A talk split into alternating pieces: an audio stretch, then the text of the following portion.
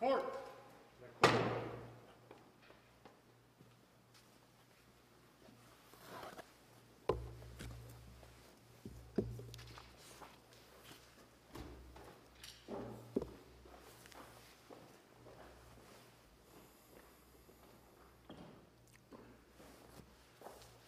Bonjour, veuillez vous asseoir. Hello, please be seated. Frederick Langford Sharp et al. v. the Autorité des marchés financiers. Sharp, Mr. Sean Griffin, and Danielle Baum. For the appellants, Sean Van Damme et al., Maître Patrick Ferland et Maître Sébastien C. Caron. Pour les intimés, Autorité des marchés financiers, For the respondents, Autorité des marchés financiers, Stéphanie Jolin, Jean-Nicolas Boutin-Wilkins. For the intervener, Attorney General of Quebec, Stéphanie Quirion-Quentin, Stéphane Rochette. Securities Commission, Katrina Gustafsson, and Alexandra Matushenko. Mr. Griffin? C'est Maître Ferlin qui, qui débutera. In fact, it's Mr. Ferland who will be beginning. May it please the court? The question facing the court in this appeal is to determine which rules apply in determining the international jurisdiction of an administrative tribunal. We will attempt to show that the Court of Appeal of Quebec erred in two ways. First of all, it uh, rejected the application of the Civil Code of Quebec. In doing so, it set aside a set of rules that the legislator intended uh, to apply to the tr- in administrative tribunals. It then erred in setting aside the teachings of this court over several decades and forgetting the importance of having predictable solutions when it comes to applying jurisdiction in international courts. Since Morguard in 1990, at least, the court has emphasized how important it is for Canadian court decisions to respect predictability. In fact, predictability is absolutely essential and is the foundation of international law, including the step where you establish the jurisdiction of courts. This has come back time and time again. It was stated in Morguard in 1990, Van Breda in 2012, in Goldhar in 2018. It is a, a recurring theme, and it's so important that in 2012 the court reminded us very clearly that the constitutional notion of real and substantial link, which is the minimum requirement for a province uh, to to hear a case, Van Breda taught us that that link is not specific enough. There needs to be more predictability, and court jurisdiction must be founded on objective elements, predetermined elements that will stay constant no matter what the case is. So this these are the teachings that the Court of Appeal set aside. The Supreme Court also reminded us that within Quebec law, the Quebec legislator set out a complete and global code, and therefore it's important to interpret the rules of international law according to the wishes of the legislator.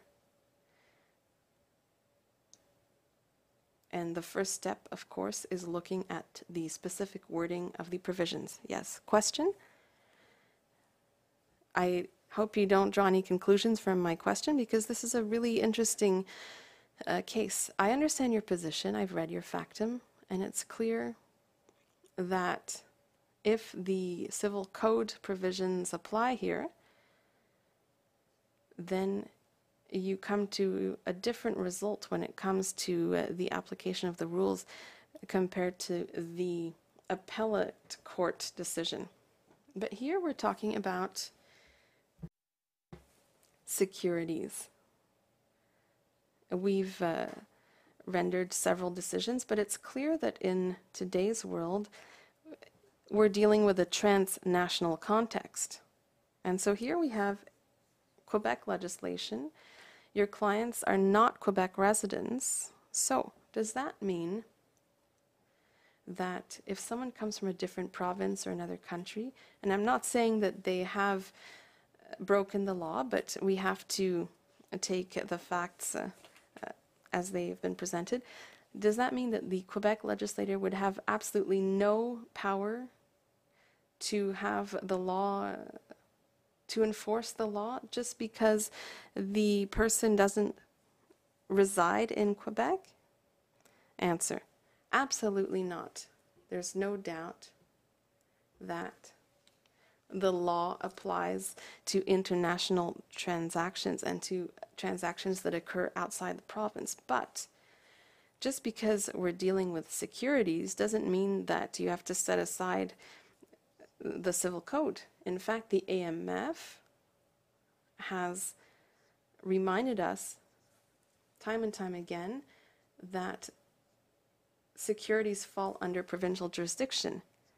Why? Because this has to do with contractual relationships between uh, individuals or moral persons, corporations, and the market. The legislator provided several uh, ways for the AMF or for individuals who are victims of, of transactions that they uh, decide are that they feel are illegal to act. In terms of civil sanctions, when an individual claims that they suffered an injury, they can they have recourse before the courts, the tribunals in their province of residence. The legislator also provides for uh, criminal sanctions that fall under the Code de procédure pénale.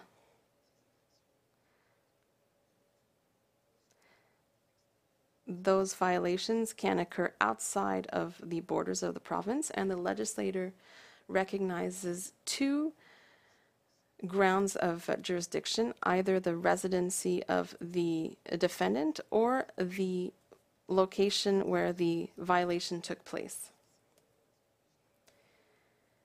Now, the legislator was certainly aware that international issues could occur. So, when it comes to administrative sanctions, the legislator chose not to choose a, a certain path. And that's why we have to rely on the Civil Code of Quebec, which is a complete code. What's very important to remember is that there's an agreement between all parties, I believe. And the entire appellate court also agreed that 3134 to 3154, the provisions uh, in the civil code apply to all of the authorities, including administrative tribunals. So this is not something that was forgotten by the legislator. The legislator wished to regulate the jurisdiction of administrative tribunals. The legislator's objective is to regulate very thoroughly uh, the uh, this issue question. So are you arguing that Unifund must be uh, uh, changed, that the lessons there must be applied differently? Are you saying, uh, or are you saying that the civil code applies there? Are you saying that Unifund applies as well? Answer: Yes, my uh, colleague, Mr. Griffin, will be dealing with Unifund, but it's very important to be clear. Unifund does apply, but what does it say? It has to do with the scope of the legislative jurisdiction of provinces. In which cases can provincial legislation apply? In Ouachita-Nouat, this was confirmed by the court. It's important not to mix, to confuse uh, uh, two things. It's very important not to confuse the adjudicative jurisdiction and the court's jurisdiction. Question The issue before us is a constitutional one the constitutional applicability of the Securities Act.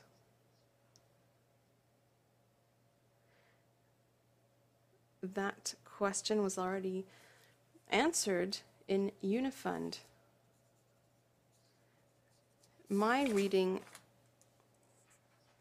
of the third chapter of Book 10 do not resolve issues around the legislative jurisdictional scope.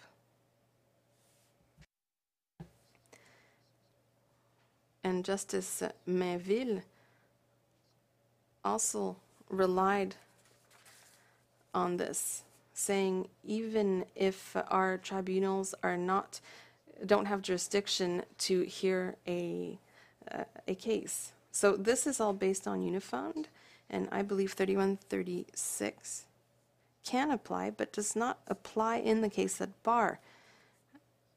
I would like to know how you respond to that analysis. Question. First of all, what Unifund establishes very clearly is which in which situations provinces can legislate when it comes to securities. There's no doubt that when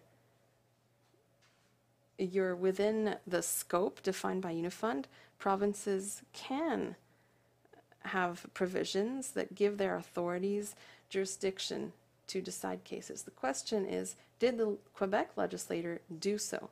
Did the Quebec legislator adopt provisions that provide jurisdiction? Our position is that the Quebec legislator chose to do so when it comes to civil sanctions, penal sanctions, and chose not to do so when it comes to administrative sanctions. When it comes to 3136, 3136 has always been viewed as providing a narrow opening to avoid denying justice in very exceptional situations.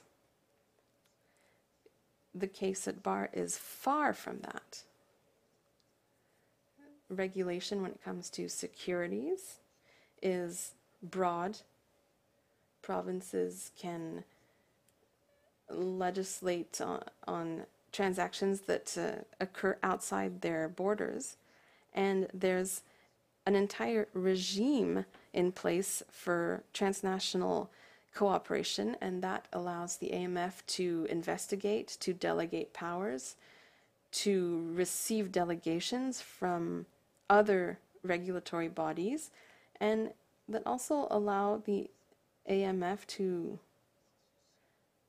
recognize very quickly decisions rendered elsewhere.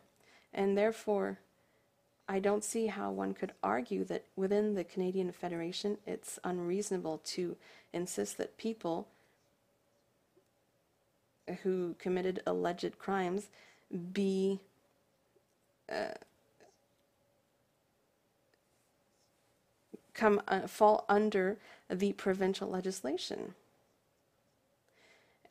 It's very clear why the AMF did not ask uh, other provinces to cooperate with them. Question Because they didn't have to. Answer Yes, you're absolutely right. The AMF does not have to ask for that cooperation.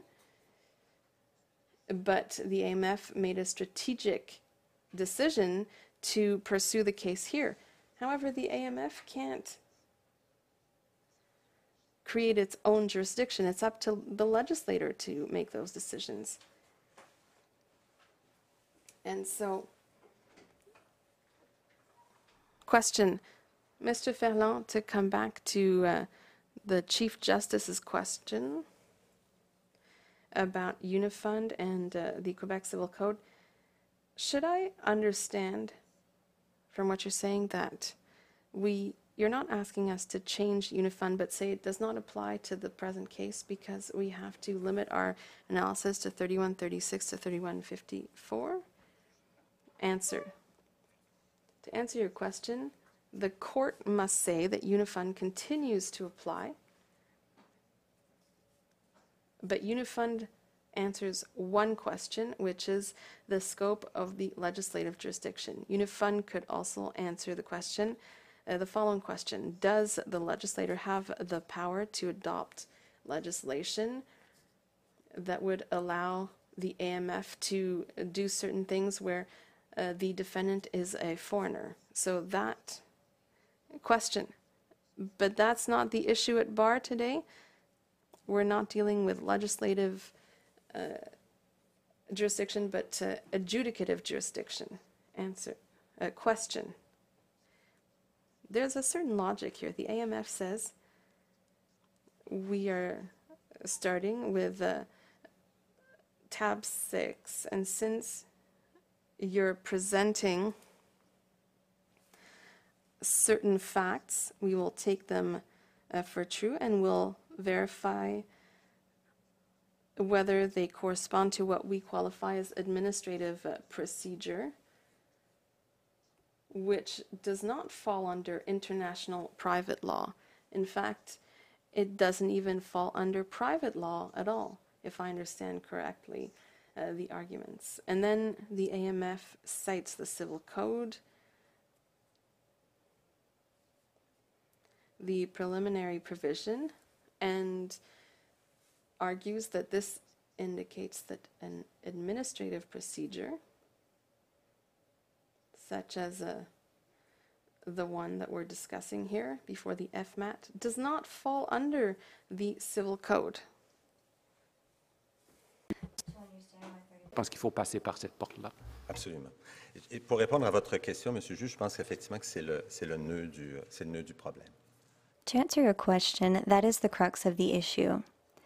AMF's position, I believe, brings us back to a time much earlier, which reveals something about Quebec law.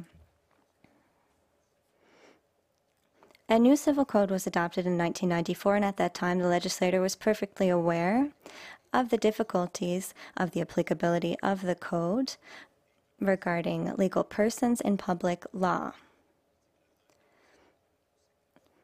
And when we look at the Act on Regulation of the Financial Sector, we see this clearly. Then the scope was broadened clearly to show that the earlier meaning of the provisional, the provision was removed in favor of uh, the common law. And we see this, for example, in Prud'homme and also in Doré. The current preliminary provision says that the Civil Code of Quebec, together with the Charter and general principles of law, people, relationships between people. And if we look at the Civil Code, from beginning to end, it deals with this. It deals with persons, relationships between persons and property, We see this in Book 10, that it deals with these three items. However, in Donaldson at the Court of Appeal, and even perhaps in Doré, the judge was uh, cited in Donaldson that it is private law. In the decision you have quoted, we see rela- uh, persons, relationships between persons. This is not classic private law.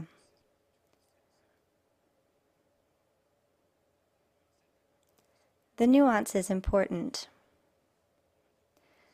because the code does it establish a private law? I think the answer must be very clear. It is a common law code, which has it's a much broader application. The interpretation must be broader than just purely private law.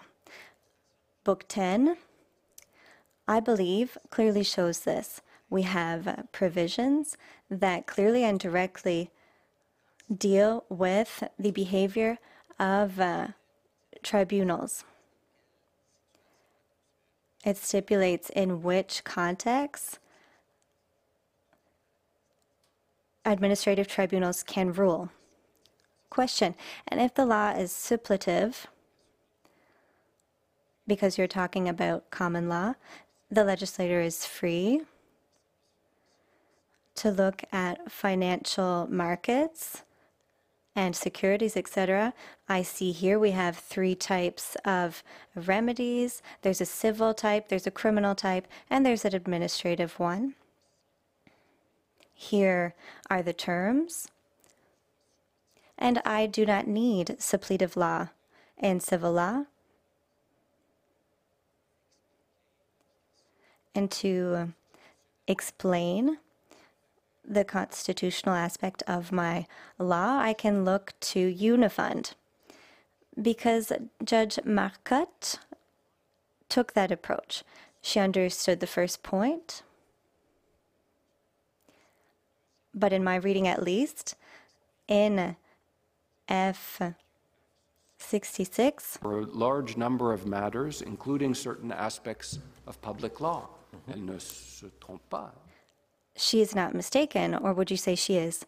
No, in that aspect, she's not mistaken. However, I do think she erred in making a distinction between disputes that have enough to do with civil law and those which do not. She was opposed to Donaldson, and I think it's important to come back to that decision.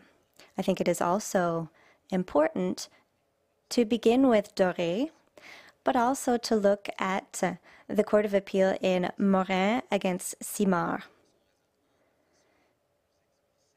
It's much more explicit and complete than what the court said in Donaldson. In Donaldson, the central question was whether the AMF's decision could be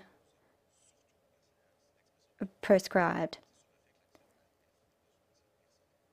Here, AMF, the question is whether or not it is uh, regarding a personal action of patrimonial nature. And the court could have stopped there. Now, in Morin v. Simard, we're talking about police ethics. It purely relates to public law. The uh, Court of Appeal was asked to answer the question of whether the Civil Code has a role to play in that. It was said that it's true that this is a sui generis right. It is not a right that is mainly governed by the Civil Code. But the Court of Appeal says, nevertheless, the fact, regardless of the fact that it is sui generis, it is necessary to regulate relationships between persons, whether they be legal persons or physical persons.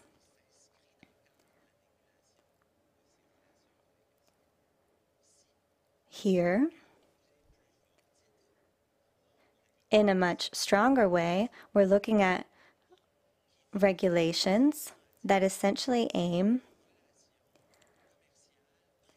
to ask which private commercial law disputes are applicable, and the AMF, uh, the AMF intervenes to say that these standards or these norms belong to private law.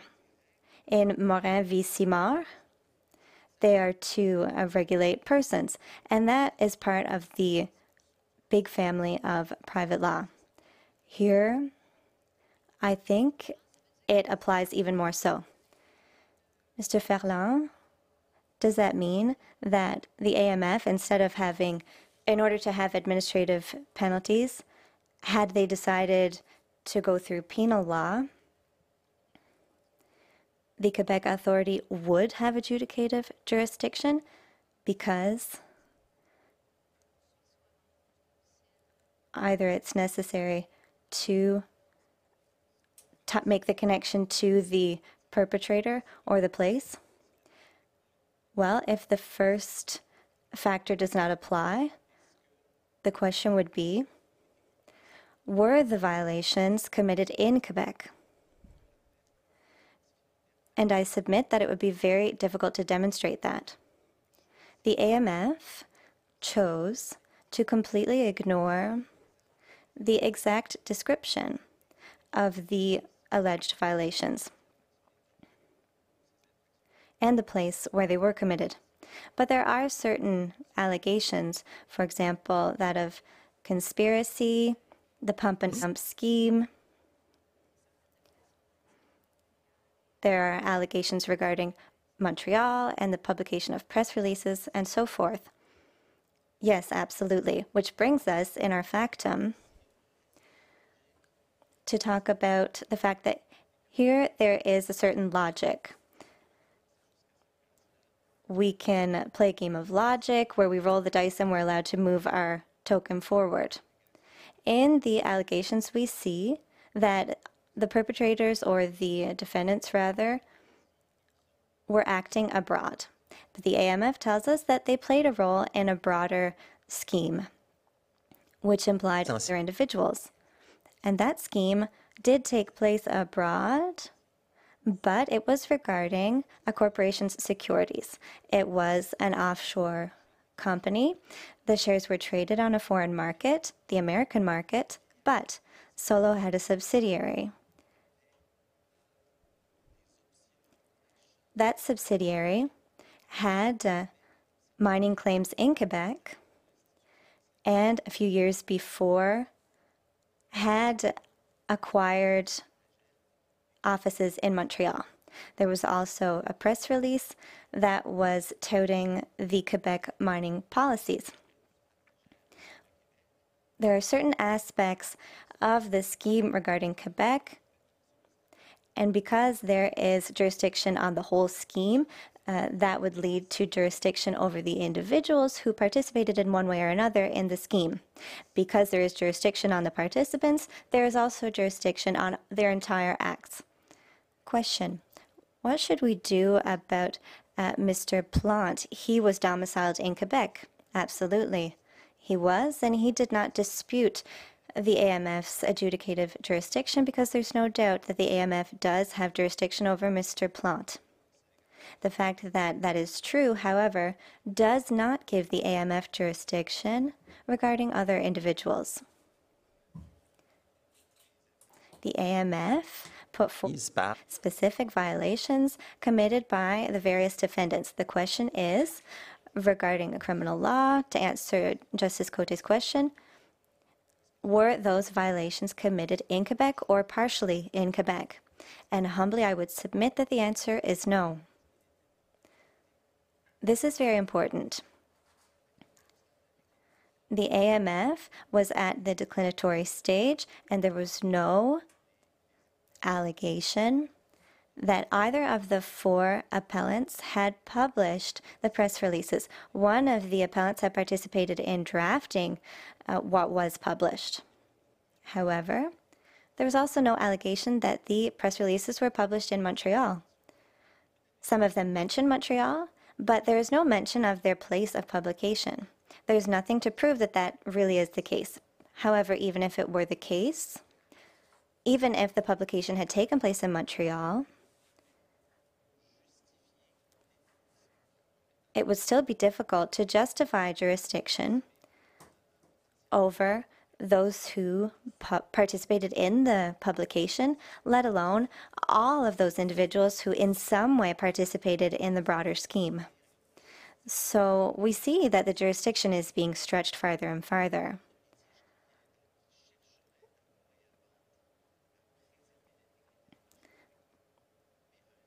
This is a dispute that aims to sanction misconduct.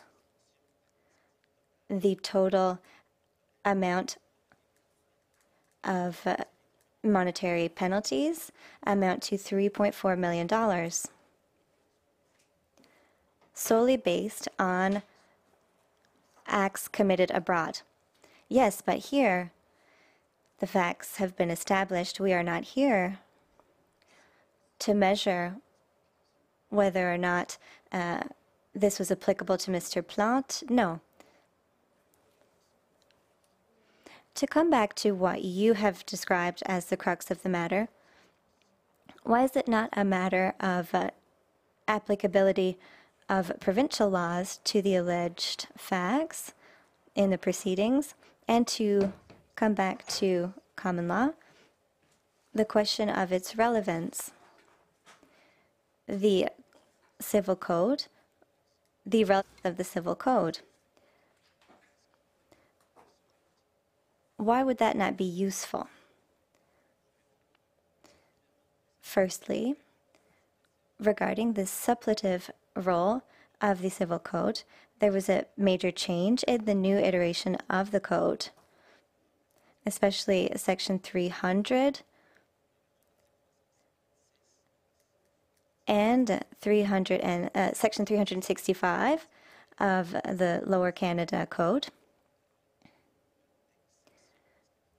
It was a section regarding exceptions, but it was decided that the Civil Code also applies to legal persons in public law. Yes, in a suppletive way. Yes, absolutely. So, the legislator was free and either said, when it comes to the act on the regulation of financial markets, when there are loopholes in the act, one refers to the civil code. When property belongs to the state, it is under the civil code, but the logic remains that if the legislator decides not to refer to the code, they can do so.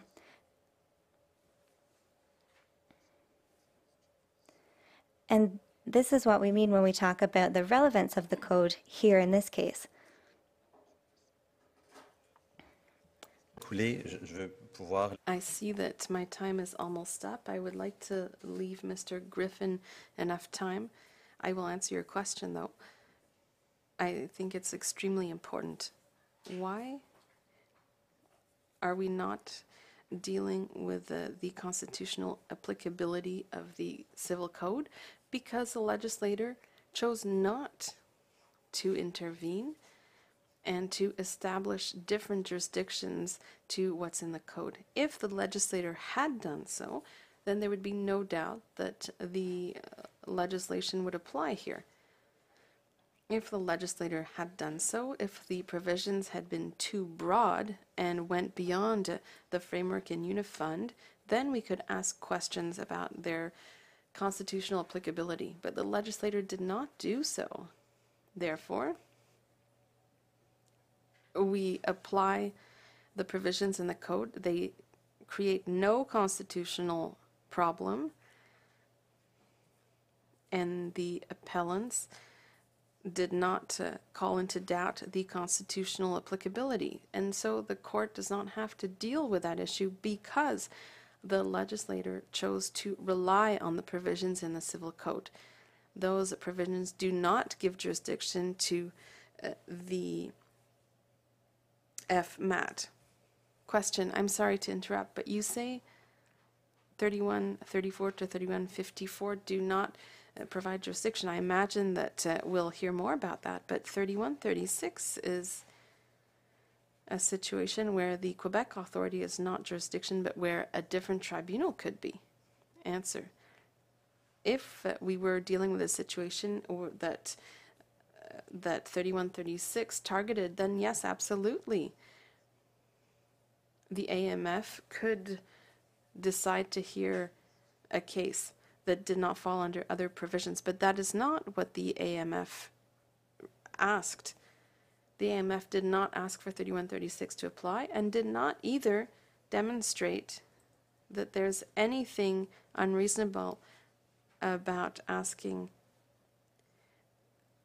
that uh, the appellants be sanctioned in their own provinces. The it would have been very difficult to provide any evidence, and there was no effort to deploy all of the tools to uh, to to begin a kind of interprovincial cooperation. And why is that? Because uh, the provision did not apply. Question: Is uh, Mr. Griffin going to talk about uh, uh, the analogy? Uh, no answer. That was up to me, and Mr. Griffin has given me a little more time. The approach is contrary to the logic of the code. The legislator chose a certain number of uh, jurisdictional grounds, and if none of them apply, you go back to 3134, which is has to do with the defendant's domicile. The court always has always reminded us that it is important to apply the code by looking at its wording. In Uashaunnuat, the court applied by analogy the provisions. I completely disagree with Justice Mainville's interpretation. In Uashaunnuat, what the court said unanimously is that the code applies even if we're dealing with public law, the ancestral rights of uh, Innu people are not don't do not fall under the civil code. Question: They said he said they were sui generis rights, so hybrid rights. Answer: Absolutely. The court said these are hybrid rights. And the majority of the court tells us that because they are not a, a real rights, we it's impossible to wedge them into 3136.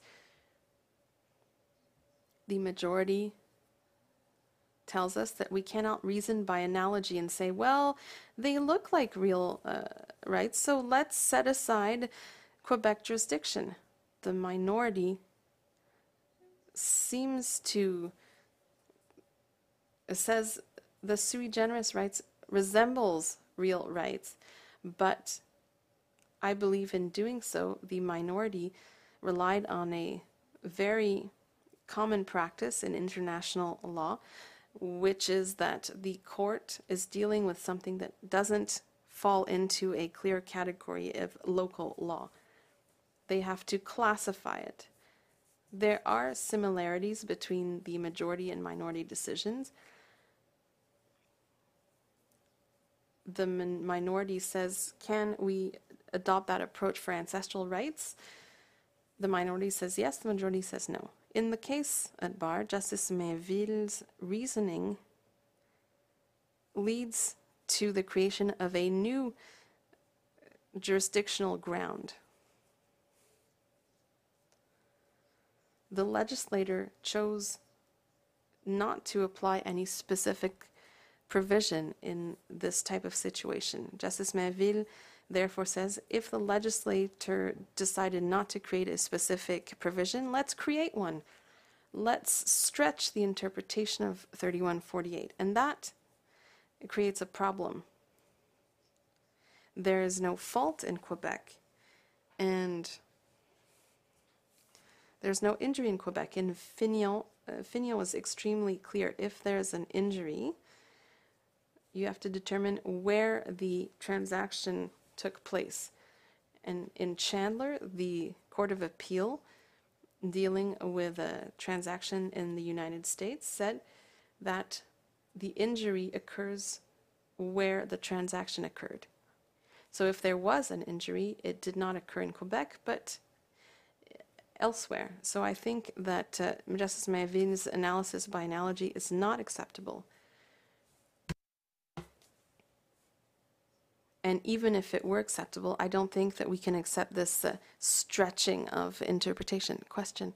So you are saying that 3145 to 3148 must be applied? And the final result is that since they're non, your clients don't reside in Quebec, there's no provision that could apply jurisdiction or you already shared your position on 3148.3. So Quebec tribunals could not hear the case or apply administrative sanctions against them. Answer. In the case at bar, no. There's no jurisdiction that applies. If a legislator had wished to uh, to do so, they could have done so. The AMF uh, chose a certain route, and they must uh, live with the consequences and with the allegations that they brought. Thank you very much, and I will now let uh, my colleague take over.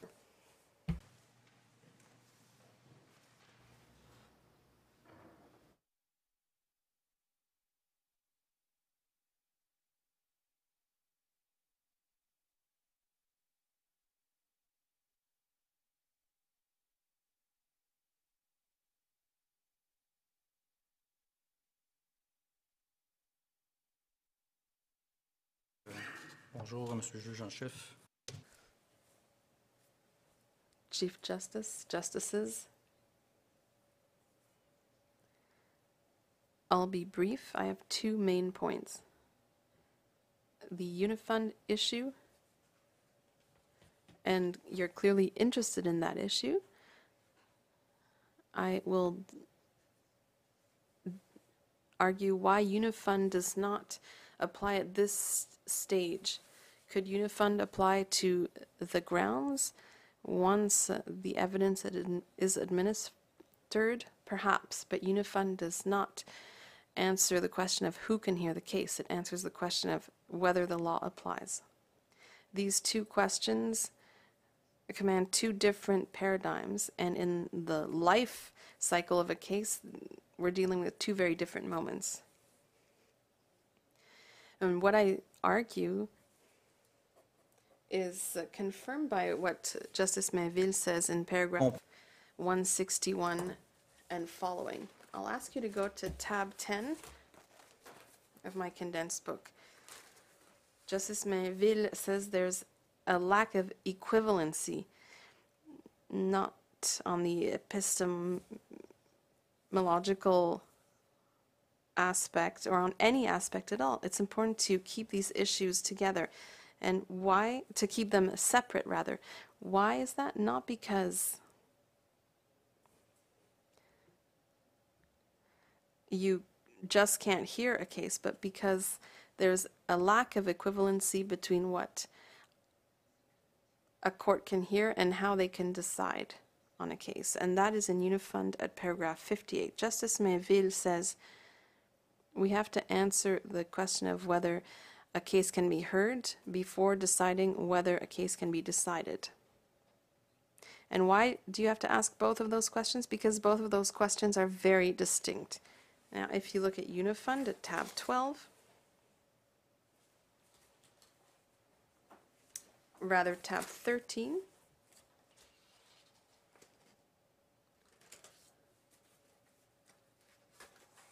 tab 12, paragraph 58. The court says, as we will see, a real and substantial link that would be sufficient for a provincial tribunal to declare that it has jurisdiction to hear a case cannot be sufficient for the laws of the province to determine the uh, end result. As I said, the two questions refer to very different moments in time. At the Court of Appeal, there was a very academic debate about the issue. Question If I follow your reasoning and what uh, Mr. Ferland argued, if in the circumstances of this case, I understand that there are two steps, there's a legislative uh, jurisdiction, then you have to decide if the law applies at the next step. But in the present circumstances, if we agreed with you on the adjudicative uh, jurisdiction, we would never even get to the second question. Answer, precisely. And that's what we see in Torudag. That is a BC decision. And I would encourage you to compare that. If you look at tab 9,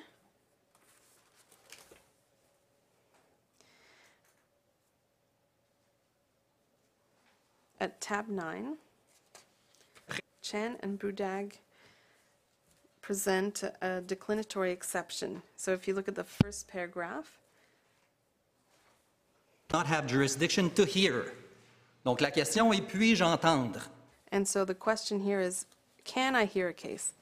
And if you look at the analysis performed by the commission, that is an issue that falls under private international law. It does not have to do with the constitutional applicability of the law. You can also see that at paragraph 27,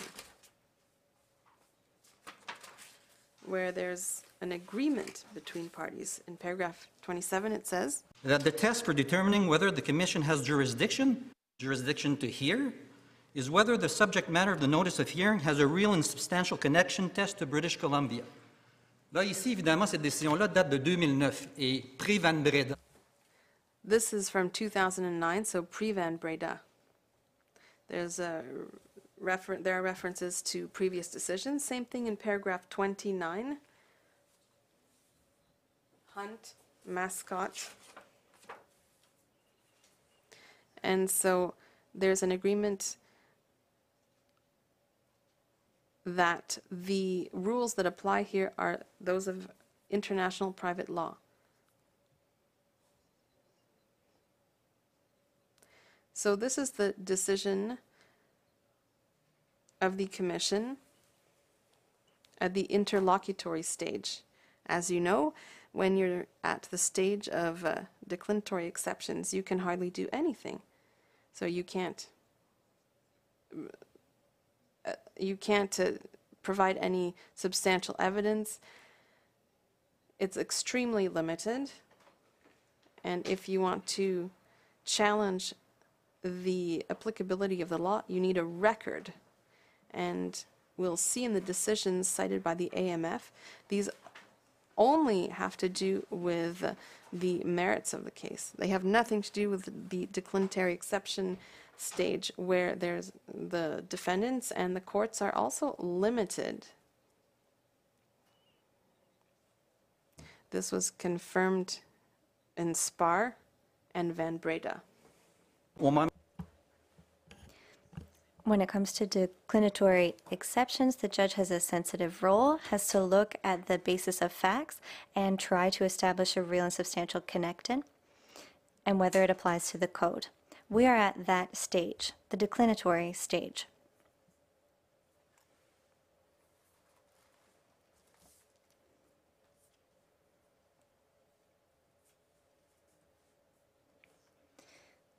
I'll draw your attention to tab 19. Just for my own information, in Torudag, you quoted the, the uh, decision of the Securities Commission. Yes, it is at tab 19, in which a unifund applies. Yes. So at tab 9, we're talking about declinatory exceptions, and here we're talking about the merit. And it is on the merit that Unifund applies. Everything regarding declinatory exception comes to merit, and Unifund establishes all the facts, and the Commission said, given the facts, even if there are facts that happened abroad, we can apply this. What does Torudag say for defense? It's the constitutional inapplicability. That is their defense on the merits. And we see the work done by the Supreme Court regarding the findings of the the BC Administrative Tribunal. At the appeal stage, the question asked is to know whether the BC Securities Commission applies in the case of the merits of a file.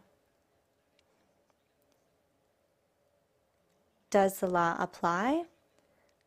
This question demands a constitutional answer. This is not the case in our case before us. You can look at how the FMAT regulated or formulated the question, rather. I'll ask you to turn to, pa- to tab 8. Pardon me, not tab 8.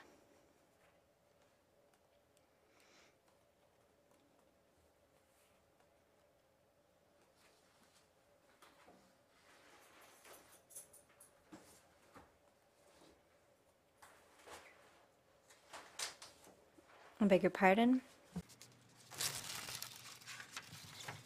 En fait, c'est le- euh, oui, l'onglet 8. Si- Yes, it is tab 8, paragraphs 54 to 56. This is how the question was phrased. The FMAT asked, Can I hear the case? It's not a question of whether the QSA applies with adjudicative jurisdiction. The question was formulated, Can we hear the case? So you say it was never a question for declinatory exceptions whether the Securities Act does not apply to our clients. You can't hear the case because our clients are not residents of your province. The facts, as alleged by the AMF, do not establish a real and substantial connection, as we see in Van Breda.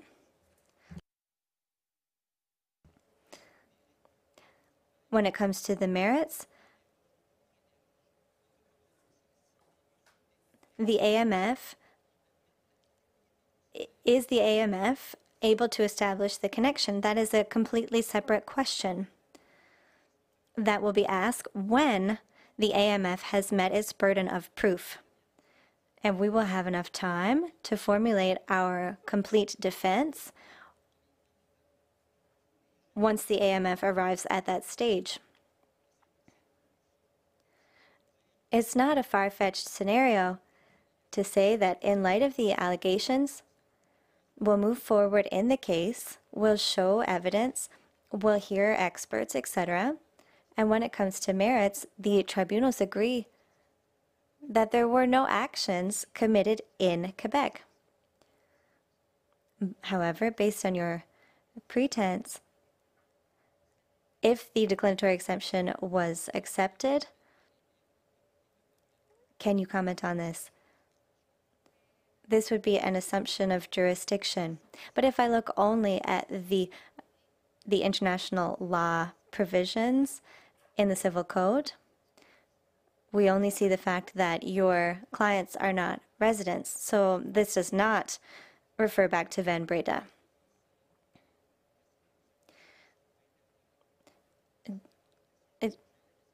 I will move on to Van Breda now. I was talking uh, more about Unifund to answer your questions.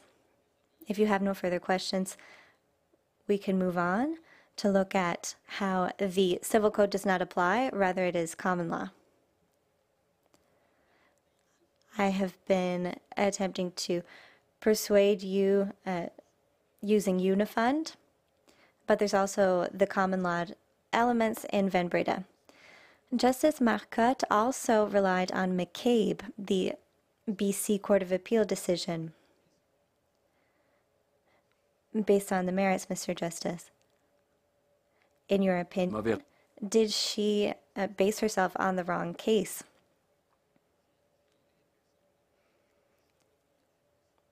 When I look at how the case has proceeded, it became abstract compared to what it was at the outset. And I think this is true for all of us. We forgot where we were when it comes to the proceeding and the uh, progress of the case. Not only did McCabe deal with merit, but it also dealt with the method of defense. Because the question of can we hear the case was already answered in McCabe at the Court of Appeal. In McCabe, there was no question as to residence. The place of residence was British Columbia. So there was no question of can I hear the case? It was the same for the two decisions by the AMF in the Ontario Supreme Court regarding a pharmaceutical case where medicine and medical devices were uh, distributed. The administrative tribunals used the uh, real and substantial connection test to uh, rule on their jurisdiction. But this was in light of the facts whether or not the facts allow the law to be applied, even though there is overreach of provincial boundaries. That is not where we are in this case. So there is a paradigm shift. And the question being asked is not the right one. Question. I've read the Court of Appeal uh, decision. It seemed everyone agreed on the dispute and the respective positions of the parties. It seems you're saying that there was some misalignment even from the outset of the case. No, I'm saying that after the different arguments, the question changed compared to what had uh, initially been asked before the AMF. Or initially, it was can the AMF hear the case? Then Justice Collier heard the case, and there were more conceptual discussions and so forth. And at the Court of Appeal, the matter became much more conceptual. Uh, for example, uh, constitutional applicability, civil code versus common law, etc. This goes above and beyond the process we were in, which I believe is essential because we need to know which type of paradigm applies. For example, take Van Breda or Sparn. The procedural context in which the question is asked is important. And in our case, this is also true. It's important at what stage the question is asked. On judicial review, the Superior Court Justice at paragraph 4 said erred in law and is without jurisdiction because there is no real and substantial connection between the facts alleged against the petitioners and the province of Quebec. En utilisant cette expression-là, by using this term, real and substantial connection, the argument was presented somewhat differently than how it's presented here. Exactly. And at the Oh, the- FMAT stage, they lean towards international, private international law. three decisions were decided, uh, uh, cited Libman, Global Securities, and McCabe at the Court of Appeal. And on the basis of those three common law decisions, it was determined whether the uh, real and substantial connection test was met. So we believe there was error regarding common law because this is a question of private international law when it was at the uh, lower court stage. This was a private international law matter. relating to the real and substantial connection test. And when you look at the line of thinking of the Court of Appeal, they said you, the appellants, are talking about a question of uh, jurisdiction, and the test is correctness. And this reframed the debate, and everything came back to be based on Unifund. And there was a mix of uh, Unifund with Libman, which was a criminal case.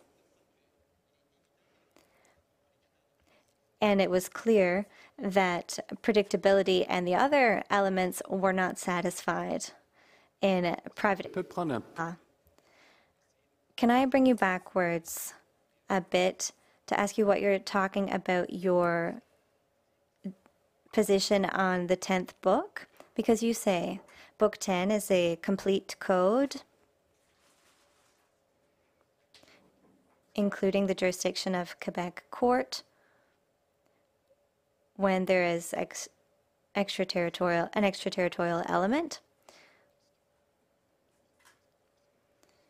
Therefore, Quebec authorities do not have jurisdiction. And I may have missed something because to my mind, that means that Quebec authorities would never have jurisdiction to hear a case under 273.1 securities unless there is extrater- extraterritoriality. Is that your belief? When we apply the code strictly, it's not when there is extraterritoriality. It is when the defendants are not domiciled in that place under 3134. I understand. But what about the Securities Act to protect investors, to protect Quebecers? All that needs to be done is to say, well, there is a, an international element to this case, so there's no way for you to have access to the civil code. That can't be true. There is a solution to this, Mr. Justice. It's in the 10th book of the Securities Act.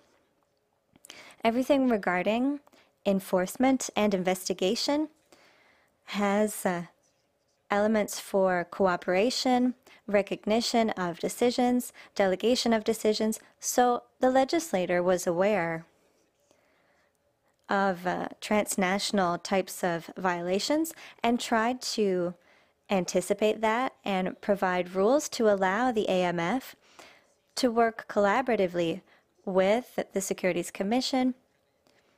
And they did, it also worked with European regulators in this context. So, the uh, solution to enforcement when there is an international element is similar to as it happens with police. So, enforcement would be carried out elsewhere. Is that your answer? To me, it seems that that Done. can't be the intention of the legislator. I may be mistaken. The enforcement would be carried out in the appropriate forum. The AMF represents the power of the state. The state has exceptional powers of uh, investigating in camera, are able to constrain persons uh, around the world. Ma- ma- ma- ma- Question, but that has nothing to do with the issue that we're dealing with. Answer. What I mean is that the legislator laid out solutions for international cooperation to answer that uh, question. Thank you. Your time is up. The court will take its morning break, 15 minutes.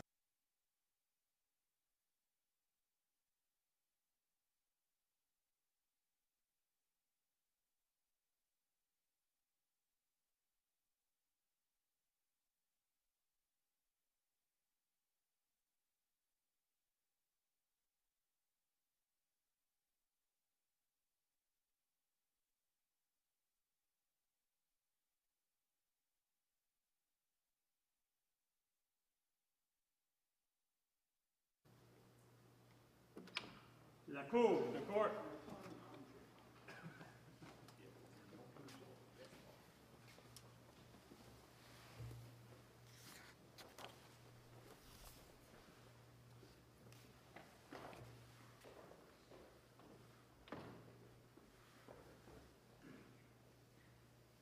Merci, veuillez vous asseoir.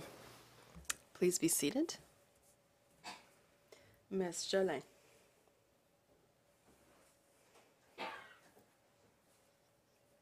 Chief Justice, Justices,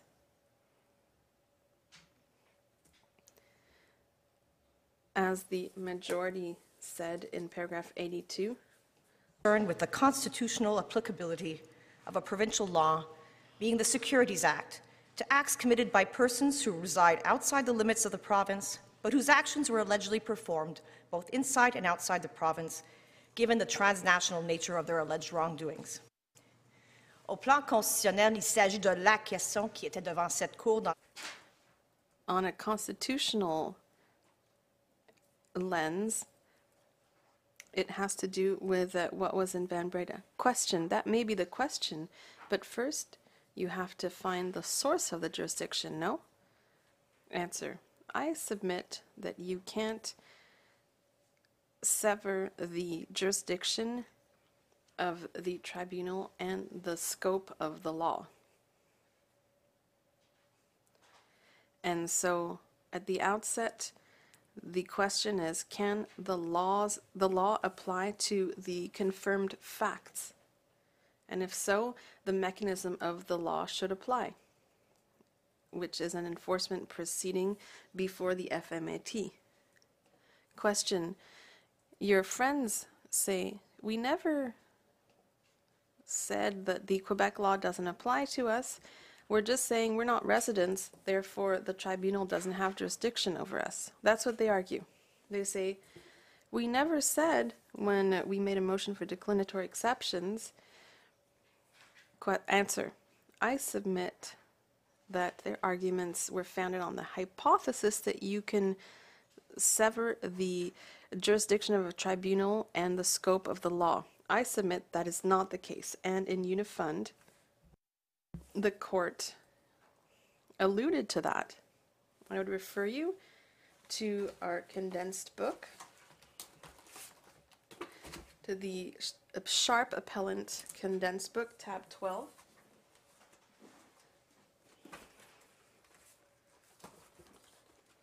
I'm at paragraph 27. And I quote, although this is just a case of deciding which tribunal has jurisdiction. The real issue here is asking if, given the territorial limits of provincial laws, Unifund has any valid action against the province. I see a parallel with the case before us today. The real issue, no matter how it was asked, is does can the Securities Act apply? Can its mechanisms apply? And therefore, does that give uh, the FMAT jurisdiction to hear the case? Question. Mr. Ferland said, look, there are different uh, recourses laid out in the law, administrative, penal, if uh, the AMF uh, had chosen the penal route, then the issue of jurisdiction would not exist. There are other arguments on the allegations also, So there are various uh, recourses, but as for administrative sanctions, the Civil Code of Quebec applies to determine whether the tribunal can hear the case. But he didn't say that uh, the Securities Act does not apply to them. Imagine if the AMF had asked uh, the BC tribunal to cooperate, and there was a tribunal cooperating with you. In that case, there would be a debate in BC as to whether the Quebec Act applied. Answer I submit that the answer is no. I submit that the BC Securities Commission cannot apply Quebec law. We mustn't forget the nature of the orders sought. First of all, the orders uh, of interdiction in the law, and it also targets uh, any conduct within the Quebec territory. So the BC Securities Commission cannot apply the Quebec Securities Act on, uh, in their own case. They have to apply their own law. In fact, only the FMAT can apply the Securities Act of Quebec. Question. Your friends talked about uh, cooperation mechanisms set out in uh, the law. So, what uh, cooperation mechanisms could have been used in this case? Answer. The problem, Justice, is that the cooperation measures are there for a certain reason, but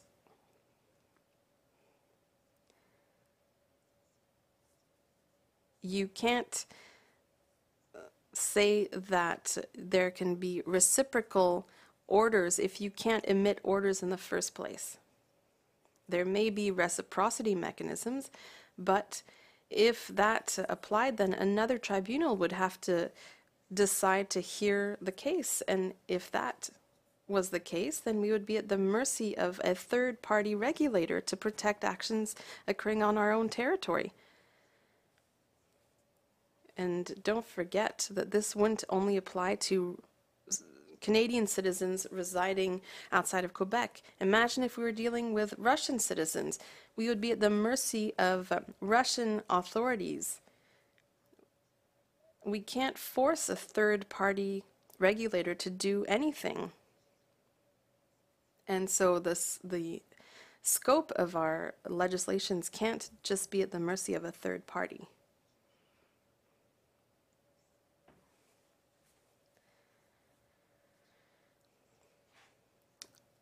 I'd also like to add that the reciprocal orders and those mechanisms have the objective of ensuring that the legal system is efficient. But if we go with the appellant's route, then we won't get anywhere. If you think of Mr. Plante,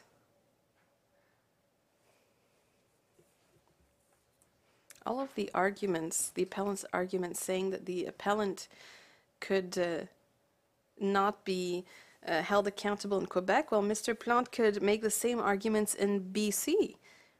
And so you would have two tribunals doing the same work in parallel, trying to determine if there's an issue here. Question. They don't have a civil code just with uh, the same international private law rules.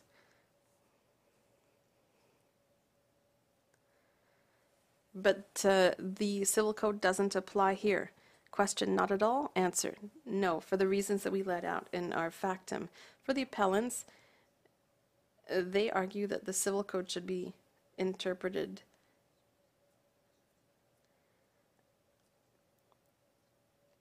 in such a way. Question, but do you agree that the civil code is goes beyond civil law? It's it's the common law, general law, that engenders a wide array of things. So you can't just say this is private law, this is uh, civil law. It's the common law, it's general law. From what I understood, your colleague, your friends argue that this includes all sorts of relationships, and that's why we can say that the civil code may apply in the current situation. Answer. I refer to the preliminary provisions of the code, and at the very start it says that the code will apply to people and goods.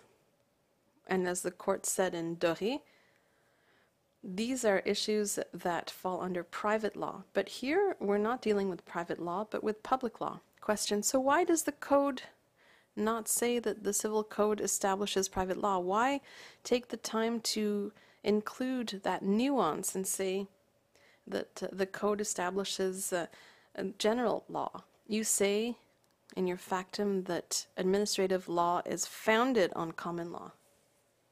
And you cite various decisions, Belmar, 1983, among other things. Isn't doesn't the code really go beyond that? It's not the contents of the code that have to has to do with the idea of general law. It's the suppletive vocation of the code. It's not the same thing. I think you're confusing them. I think you're confusing the contents of the code and what is in the preliminary provision and its vocation to apply as suppletive law, as the Chief Justice says. It's not a private law code, but a general law code. Answer. What I understood in Prud'homme, for example, is that we don't have a general law code because it can contain provisions that target the state. And there are provisions that set out how they will apply to the state, but none of those apply in this case. Furthermore, from uh, the preamble,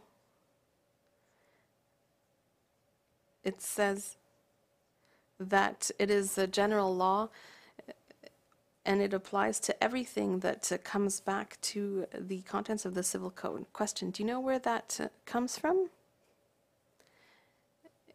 It wasn't pulled out of thin air. It's it's a tradition, Justinian tradition,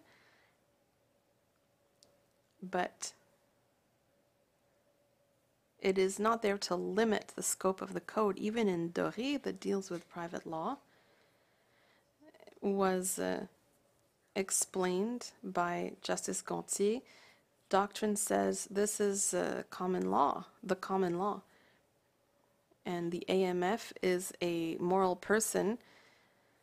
So you should look at the civil code to establish what the scope of your powers are. And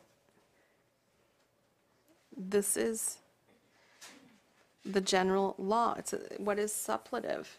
Same thing for the responsibilities of the state. Your property is falls under 916 of the code. Answer, I agree. In 300, uh, there's a, an explanation of uh, how the law applies to moral persons. But the nature of the orders sought here would mean that the law would not apply. We're not dealing with international private law here. Question what I understood from your argument is that the provisions in the code do not apply because of the nature of the proceedings before the tribunal. If you look at the conclusions sought, the mission, the administrative mission of uh, the case, then they don't relate to the civil code. And the first step is to determine the constitutional applicability. Justice Marcotte says so and doesn't take your position on the code. And it's not even necessary to say what you're saying, or maybe I'm mistaken. Does your argument depend upon that? Answer.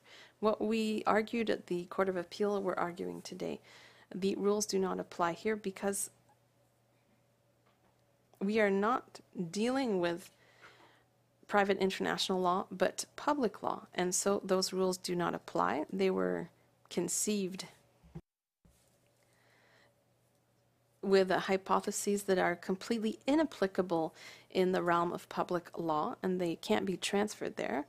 The c- civil code does not apply, and in any case, the l- legislative provisions do not need to be completed. Question, what should we do with the Minister of Justice comments in 135 of Justice Mainville's dis- decision? When uh, the provisions of uh, private international law were adopted, as the ob- general objective of the third chapter is to have specific rules to determine the international jurisdiction of uh, Quebec authorities, tribunals, or diverse authorities. So, what weight should we give those comments? Answer We have to distinguish what's being discussed. The minister's comments have to do with cases that fall under private international law, and you have to really emphasize the private nature of uh, that law. So, if an administrative tribunal hears a case uh, that falls under private law, then those provisions could apply. But in the case at bar, the case before the FMAT does not fall under private law. The orders sought fall under public law, and the objective is to protect the public investors and Quebec markets.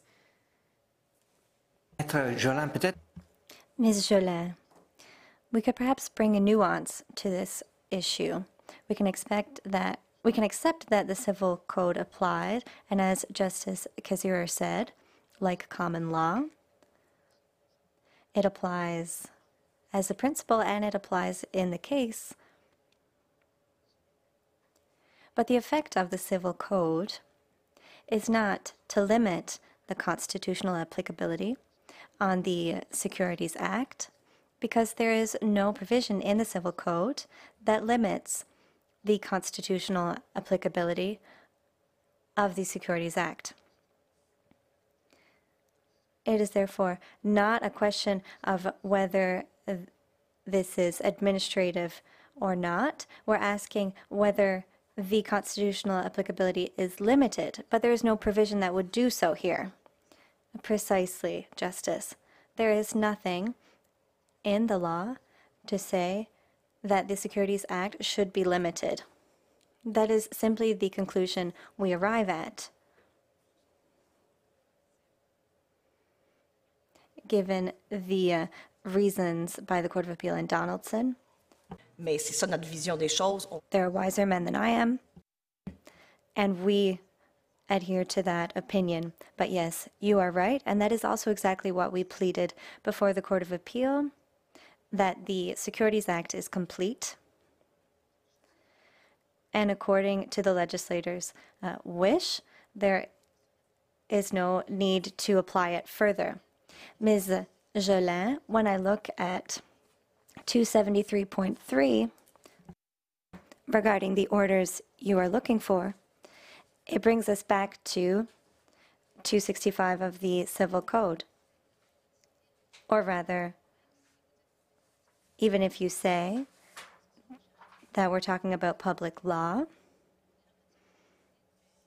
yes, it is public law, but under this uh, section, it sends us to a specific provision of the Civil Code. Yes, but for the respondent, this reference to the Civil Code does not change the nature of the orders we're looking for. including under 273.1. à la nature des ordonnances And I would like to come back to the nature of the orders that we are seeking. Here is what I submit, and I said this before.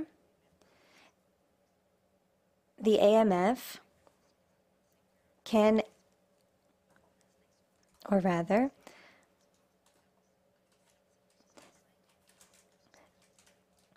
Two sixty-five and two seventy-three point one deal with different conduct.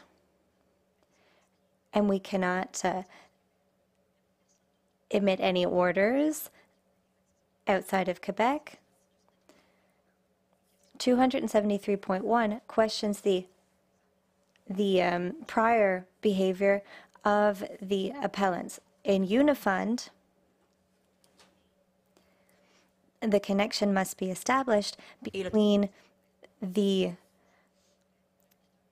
um, behavior, the violations, and the province of Quebec.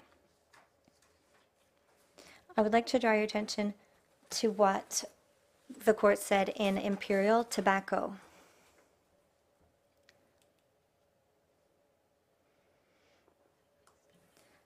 At tab 19 of our condensed book, at paragraph 18.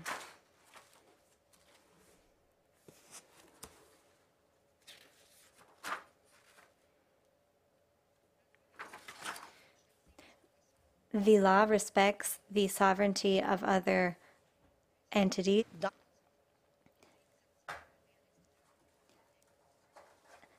No other entity than British Columbia can go further with this case.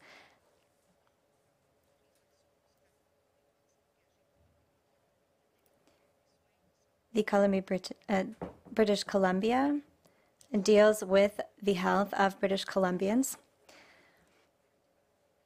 There is a link to be made with Imperial Tobacco and 265 and 273.3 of the Securities Act. Question.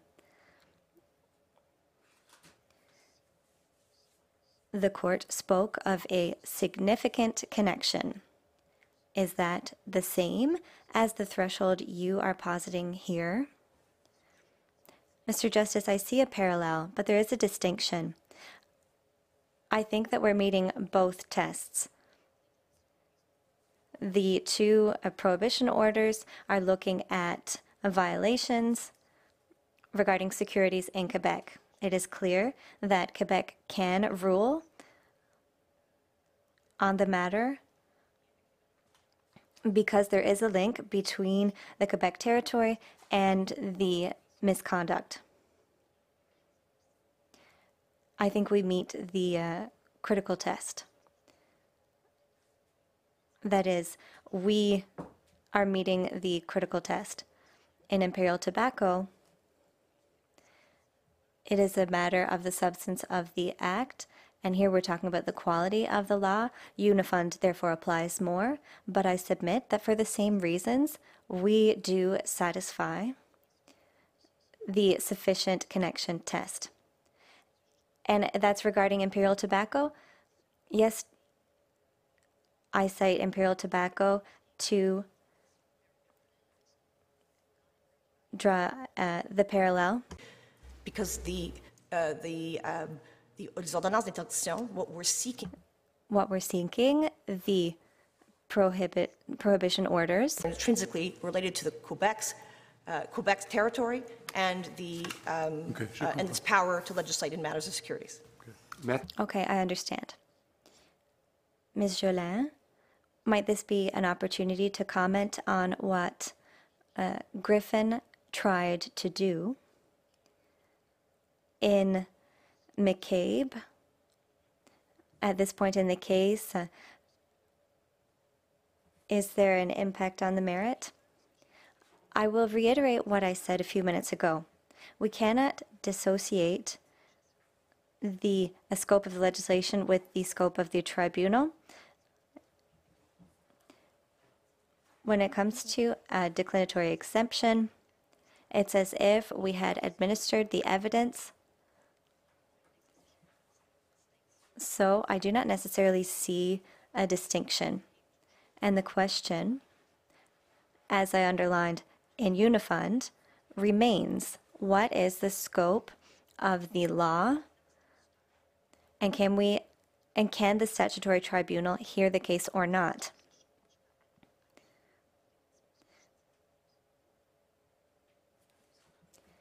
Question. And they are the ones who raised the declinatory exceptions in the beginning. So we can always come back to a problem after, but it was they who brought up the declinatory exception.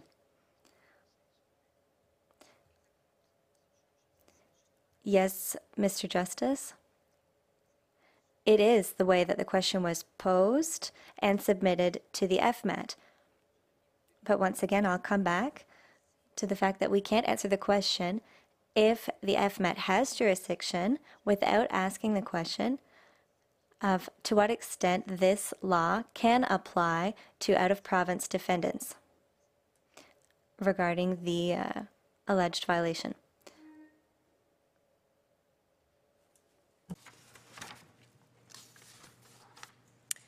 Je veux aussi par- vous parler euh, I would also like to speak to the consequences of inter- private international law.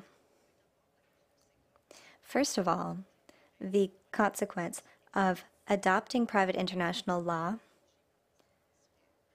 as uh, prescribed by the appellants would mean that the FMAT could not hear this case, even though it is the only court in the world that could uh, deal with this case. And I would submit to you that private international law, especially when it comes to jurisdictional matters, is based on hypotheses that are in no way applicable to this case.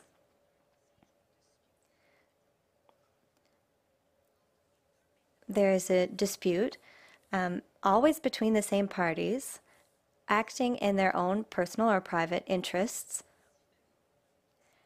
and their dispute can be determined by one uh, remedy by a single court. Having two decisions would create um, a contradiction. Two decisions by two different courts. Don't, or rather, we therefore want to avoid having two courts make the decision. In other words, there should be only one winner, and these hypotheses are not applicable in public law matters, including this case. This is not a dispute between private parties. We're not looking for a personal remedy in this case. Also, and therefore, the so called applicant wants for the court to change. In BC, it would be the BCSC. In Quebec, it's the AMF.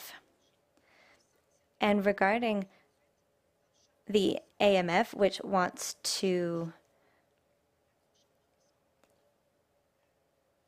it wants, or rather, res judicata will never be able to be satisfied when there are two parallel cases, one before the AMF and one before another regulator. I will use the example, as I have already used, where AMF would uh, hear a case against the appellants and the BCSC would also hear a case against the appellants. Even though the factual basis remains the same,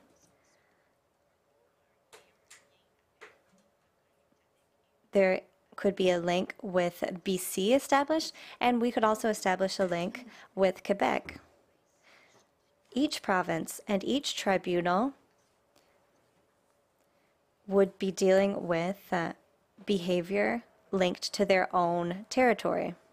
There is absolutely no conflict between the Canadian provinces here. There is no uh, problem regarding comity between provinces. Excuse me. I'd like to bring you backwards a little, because if I understood correctly, given your suggestions on jurisdiction, it would be impossible to use private, private international law under the Civil Code to do so. So, what do you say to Judge Mainville's decision on 3136? Is the door truly closed? We are arguing that the provisions of the code regarding private international law do not apply here. That said, we subscribe to Judge Marcotte's reasons where she says, it goes without saying, that this case could not be heard elsewhere, and no one can be forced to have a case heard elsewhere. So 3136 could, in principle, apply. And this is a purely a, a legal judicial argument. The AMF cannot hear a case elsewhere than in Quebec regarding the Quebec Securities Act. And we cannot force any third party to hear a case who, in any case, should not be hearing a case in regards to the Quebec Securities Act, as I've said. That is why we agree with uh, Judge Marcotte's reasons in paragraph 91. Any which way, we always come back to the uh, sufficient connection test. Et- mais l'analyse serait possible. Question, but the analysis would be possible with 3136 if you establish a sufficient link and then you add the second issue of impossibility. It would be possible. Answer. If the court decides that we're not. Question, I'm asking, I'm not asking that. I'm asking, is it legally possible? Because you say it's impossible. So what, what's your opinion on that? Answer. The fact, I agree with uh, Justice Marcotte's comments. The civil code doesn't apply, but our subsidiary argument would be 3136 applies because then we'd be dealing with a jurisdiction of a tribunal. But we disagree with the premise that you can sever the jurisdiction of a tribunal and the scope of legislation.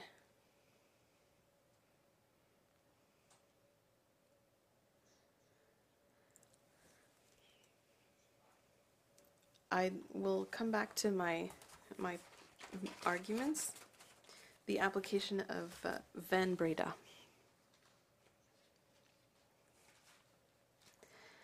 I had understood from my friends that Van Breda could apply as a subsidiary source. Van Breda falls under private law. And the court said several times in Van Breda that it should not be applied to other circumstances. And if you look at 85, tab 11 of our condensed book, where the court says the list of presumptive connecting factors proposed here relates to claims in tort and issues associated with such claims. It does not purport to be an inventory of connecting factors covering the conditions for the assumption of jurisdiction over all claims known to the law. And the court reiterates the same thing in Chevron, where it says in paragraph 38 at tab 12.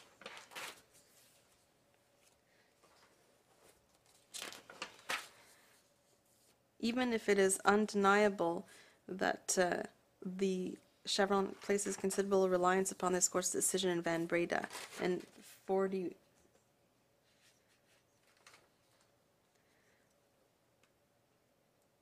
de s'appliquer. De fait, de façon encore plus convaincante, les principes The principles lead us to conclude that what is in Van Breda should not apply in uh, other cases. And I argue that these rules should not be transposed to a case that falls under public law.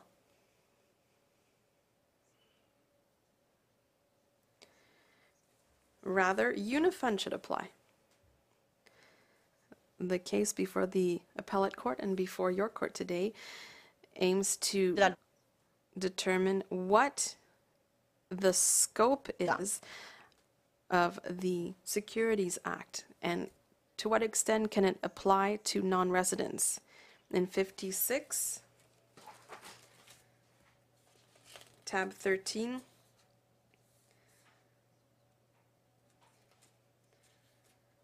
there are four propo- propositions. It is clear reading them that the court adopted a contextual test to not constrain provinces.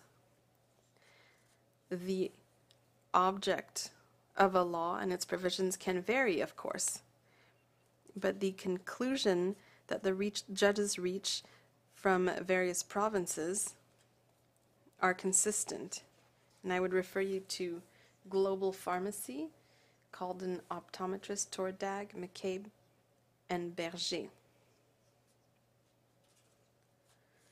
If all the other judges in all the other appellate courts in Canada apply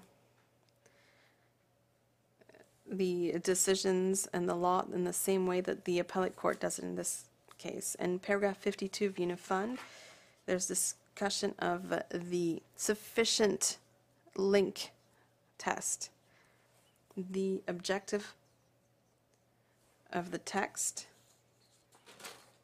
And what do other appellate uh, judges say in Torudag at tab 14? account of the reality of technical developments in commerce and communication. Il reconnaît dans ce même paragraphe que les choses peuvent être à la fois And he recognizes that things can be similar elsewhere and quotes SOCAN. In Global Pharmacy, the Ontario Appellate Court, tab 15. Je suis au paragraphe 68 du jugement, pardon. Paragraph 68. The application judge observed there is no single standard defining what constitutes a sufficient connection. Whether there is a sufficient connection depends largely on context. La Cour d'appel dans McCabe, je suis au In McCabe, the Court of Appeal, tab 16, paragraph 35. is a real and substantial connection, not whether a particular connection is the most real and substantial. This question is to be answered with reference to the regulatory uh, regime at issue, the particular provision being ap- applied, the impugned conduct, and the individual or entity who is subject to the regulatory body. Et plus loin dans le même jugement, la Cour d'appel And later in the same decision, the BC Court of Appeal, paragraph 37, substantial connection exists must reflect the realities of modern securities regulation. For instance, conduct involving securities will often be transnational in nature, crossing provincial and state borders. Et par la suite, la Cour d'appel dans McCabe fait le tour des And further, in McCabe, the Court of Appeal discusses Mackenzie Securities, Gregory Libman. The Court of Appeal of Ontario, in College of Optometrists, paragraph 93.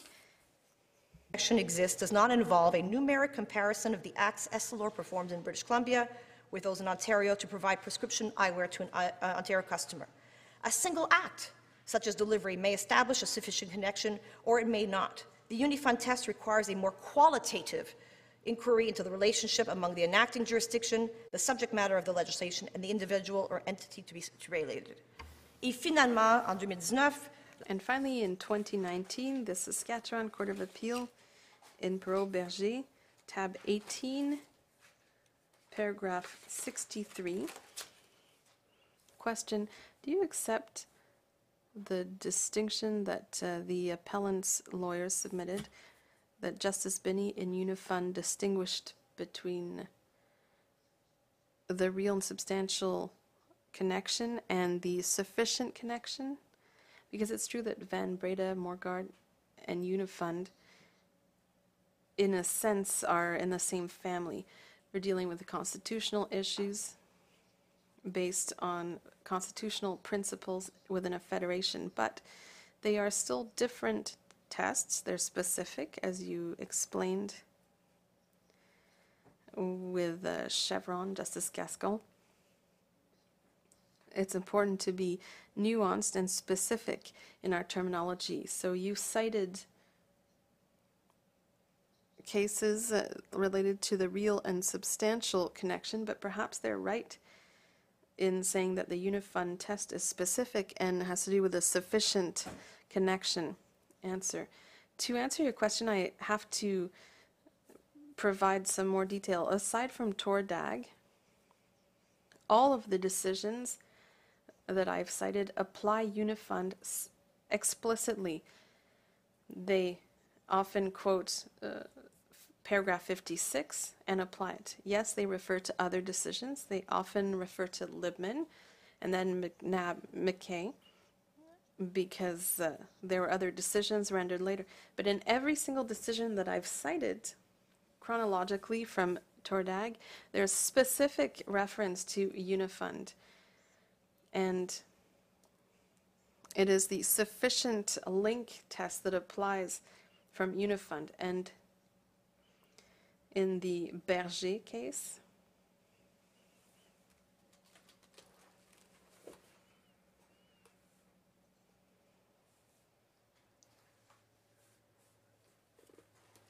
tab 18 of our condensed book, paragraph 59, the court mentions This corridor and the law is clear. A province cannot legislate extraterritorially, et Club Resorts Federated, parce qu'il y a des, des, des aspects constitutionnels aussi là. Mais ce qu'elle dit aussi au paragraphe 60, it follows And then in paragraph 60, its legislative authority to empower an administrative tribunal to apply laws extraterritorially. The Constitution Act does not permit a provincial legislator to do indirectly what it cannot do directly. Accordingly, the, the question will always be whether the connection between the matter before a tribunal and the province in question is sufficient to give uh, the tribunal jurisdiction. There we get back to the overlap between the adjudicative competence and the legislative competence. Et dans le paragraphe qui suit, on cite le and in the following paragraph, they cite paragraph 56 of Unifund. So there's a broad consensus question. Do you believe that a sufficient link is less difficult, is easier to reach than a real substantial connection? Answer Do I think it's less of a test? Question. The majority at the Court of Appeal believed uh, they were the same. Answer. To be frank, I think one of the problems we have is that the sufficient link, which is constitutional, is inspired uh, by the general philosophy of the real and substantial connection. It's a different iteration of it, but because a sufficient link is constitutional, it must take precedence. Question. I think it would be a good thing for us to clarify that to avoid any ambiguity in the future. I'm just saying. Answer. Chief Justice, I don't deny that there are difficulties in, in application, but we meet the sufficient link test.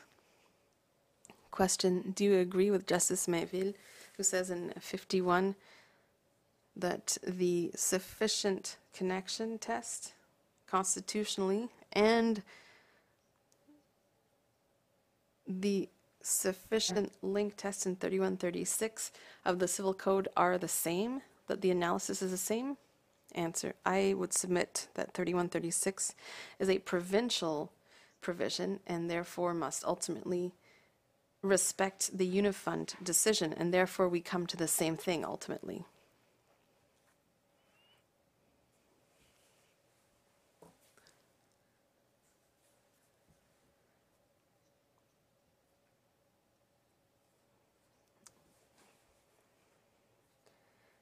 We mustn't forget that in Unifund,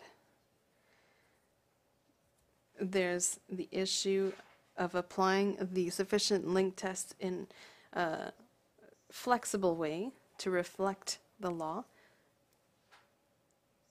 And there's consensus at uh, the appellate courts elsewhere in Canada.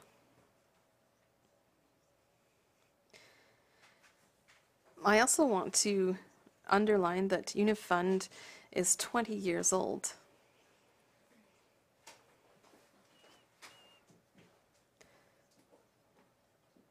The reasons of the appellate decision uh, are not in conflict with any of the case law coming from other appellate courts.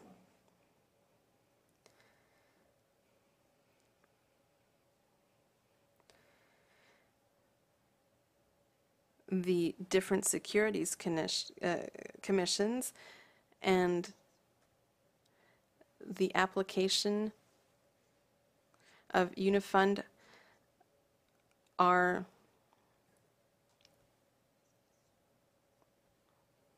have uh, no meet no uh, criticism in other provinces. There's uh, the expression "if it ain't broke, don't fix it" applies here. I would argue.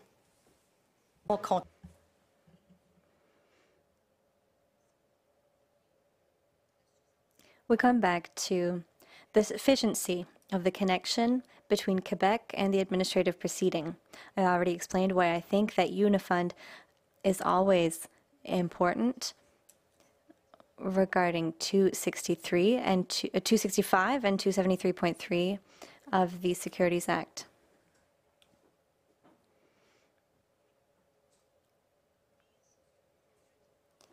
Here, a prior misconduct is uh, referred to. There is the market manipulation scheme.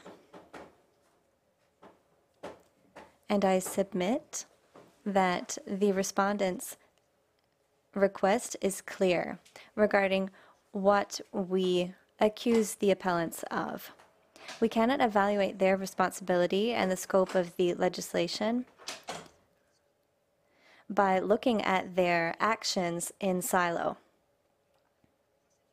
So, what creates the link between the administrative proceedings and Quebec? What is clearly shown in our request is that Solo is a reporting issuer in Quebec because its CEO and director is a resident of Quebec and had an office where it carried out where he carried out CEO duties. He was also a majority shareholder, being a resident of Quebec. The CEO was also the uh, director and officer of uh, 9252478 Quebec Inc., a solo subsidiary. The promotional activities for Solo were done over the internet, so accessible by Quebecers. And during those promotional activities, press releases were issued by Solo, agreed to by the CEO. They were published in, they were accessible in Montreal, and at least one spoke about Quebec and the potential for mining in Quebec. For us, there is a connection between Quebec and the scheme. It is an obvious link. The scheme was orchestrated from Montreal in Quebec. So for us, the sufficiency of the link could not be clearer. Judge Mainville referred to 3136, but also ultimately arrived at the same conclusion. Before concluding, I have a comment on the application of the uh, criminal proceeding. Uh, Justice Cote had a question to that effect. I want to highlight that if criminal proceedings had been the proceedings chosen, it is certain that the criminal code would apply. We are not casting any doubt on that. However, Section 141, uh, 142 rather, of the Criminal Code has to do with jurisdiction of Quebec courts. 142 of the Criminal Code lays out the place of introduction. It does not talk about the jurisdiction of Quebec courts or tribunals. When it is a matter of determining whether or not Quebec courts or tribunals have jurisdiction to hear a case that have a foreign element, the courts generally turn to Libman.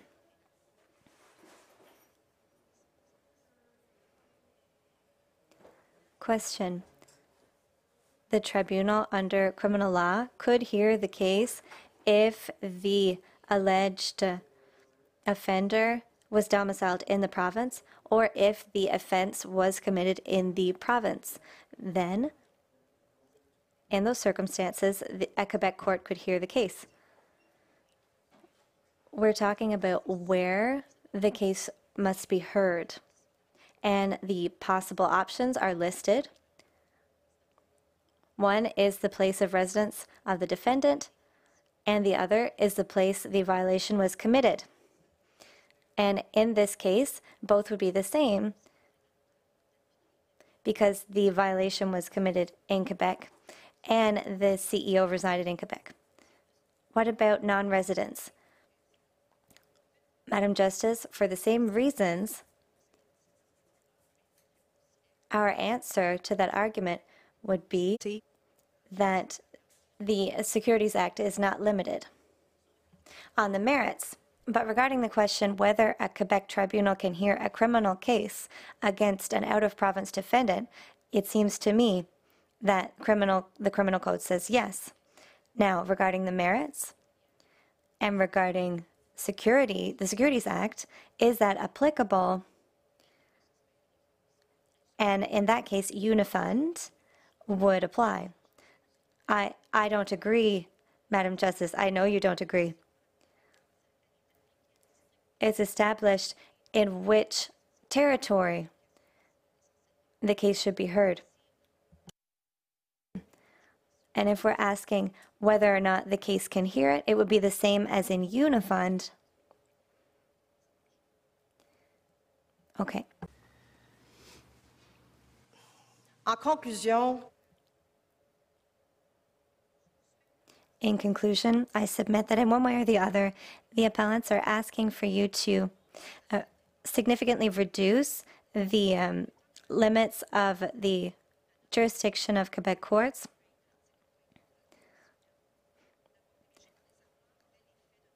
The appellants would limit the reach of the QSA in Quebec. playing field in our markets, with one set of rules for people living within the province's borders and another for those engaging in identical harmful conduct from outside the province. And furthermore, as already mentioned, this would bring us to problems with the proceedings.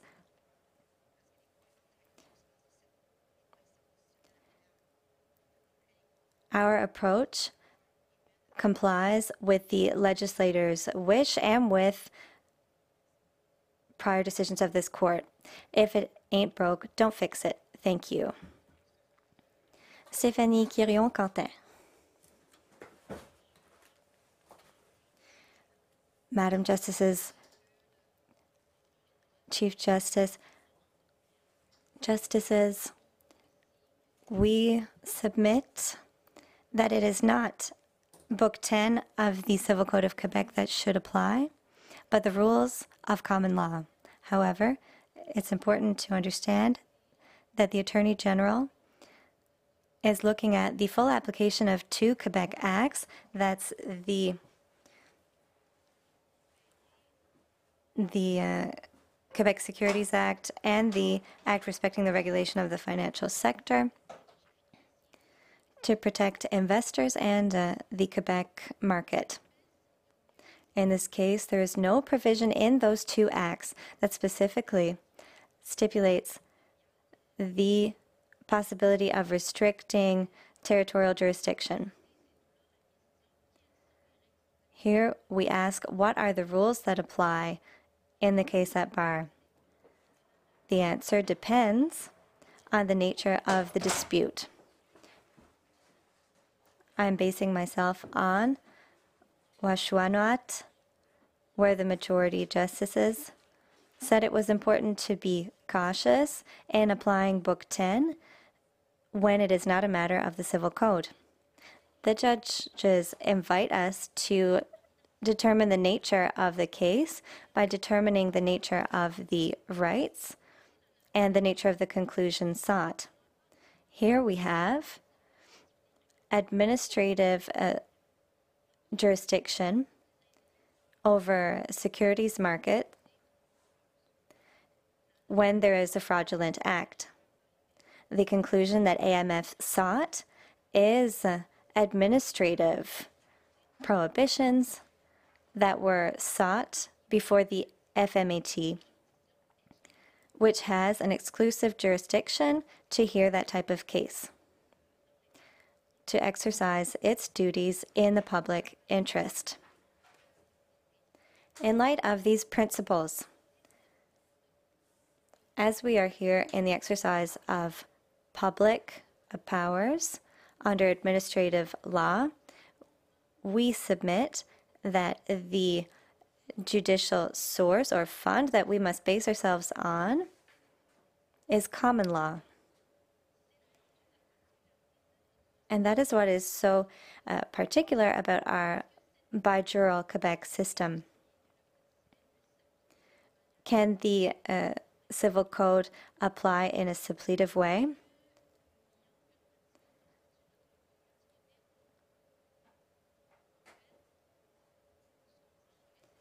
What we submit is that the Quebec Civil Code constitutes civil law when it is a matter of persons, relationships between persons, and property. And yes, there will be particular dispositions that will have to do with public organizations, but when it comes to administrative uh, tribunals, why did the Minister of Justice make the comment that, that they did regarding 3134 to 3154? You're talking about Book 10.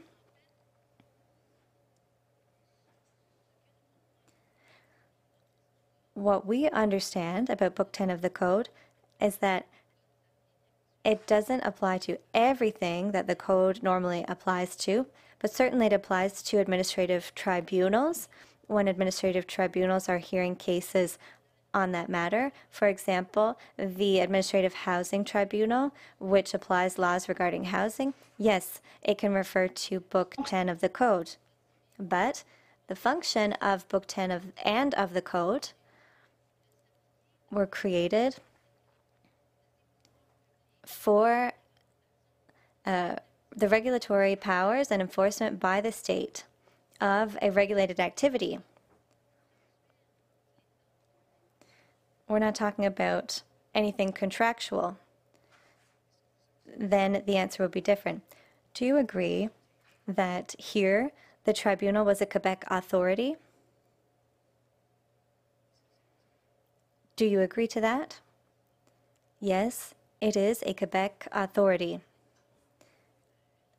Neither do we deny that Book 10 does apply to administrative tribunals. However, the question that must be asked is what is the nature of the rights and what is the nature of the conclusion sought and what is the nature of the dispute. Here we submit that we're talking about administrative law, that's very clear. Therefore, we must act the way we would in criminal law. B- both regimes aim to protect the public and should have territorial reach, similar territorial reach, so that that objective of protecting the public be uh, reached. Thank you. Your time is unfortunately over. Thank you. Kathleen Gustafsson. Katrina Gustafsson, pardon me. Go ahead. Good morning. I have one point to make today, which is that the subject matter of provincial securities regulation calls for a generous approach to the Unifund Sufficient Connection Framework. Now, that the sufficient connection analysis is purposive and it is to be applied flexibly depending on the subject matter of the legislation. And that is set out explicitly in the fourth proposition of the analysis. And the subject matter of securities regulation calls for a generous approach to this analysis for two reasons.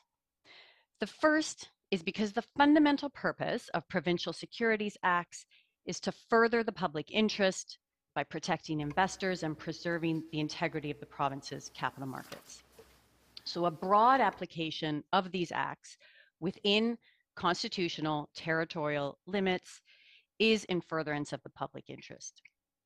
And a broad application of these acts is consistent with this court's holding in the asbestos decision, speaking about the Ontario Act, that the Ontario Securities Commission has very wide discretion to make orders aimed at protecting investors in the public interest. I would, I would, I would just add very quickly. It seems to me that that must be correct because otherwise, all that someone who's cooking up a scheme would have to do would be to have some aspect of it outside the jurisdiction, and it would frustrate uh, the regulatory uh, scheme.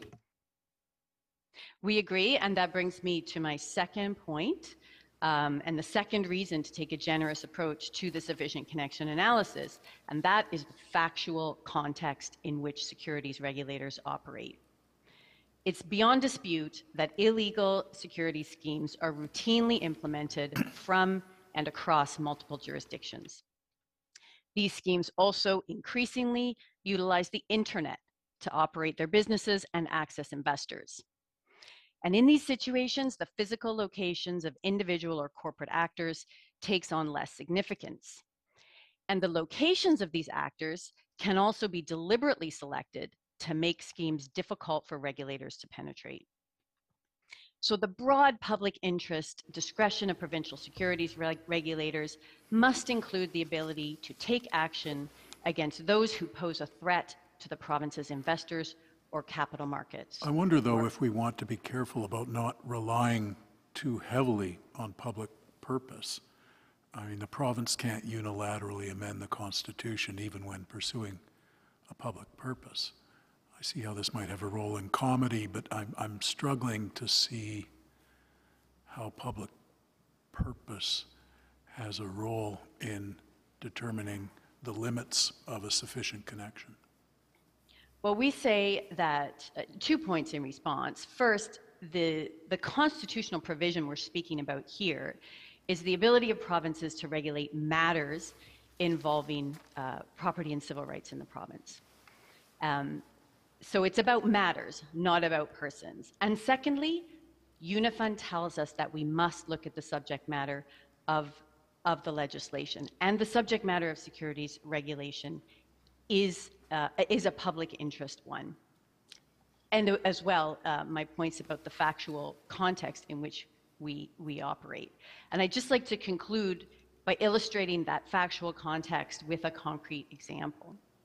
So we've referenced in our factum four recent proceedings by, at the Ontario Commission against offshore crypto asset trading platforms operating in violation of Ontario securities law.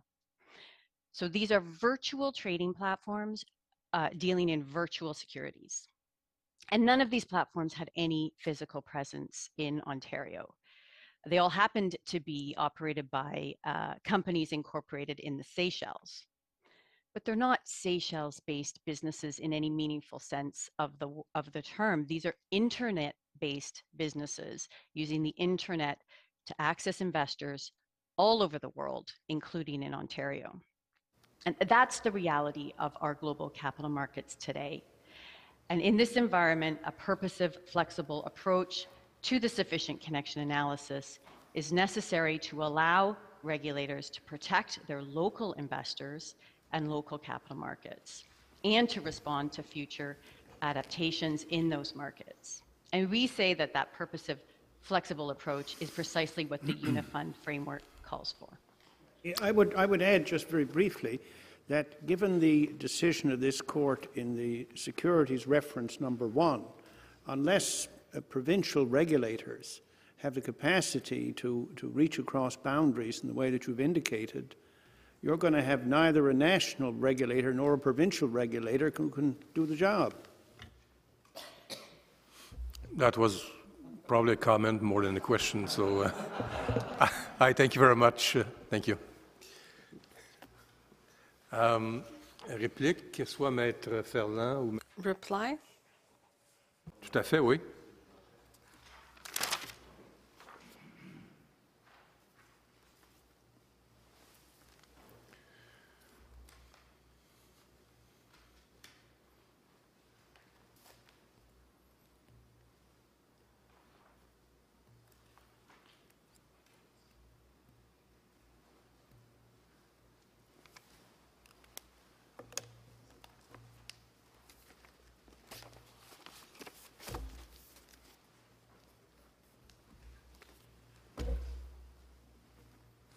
Ce sera Maître Ferland. Mr. Ferland.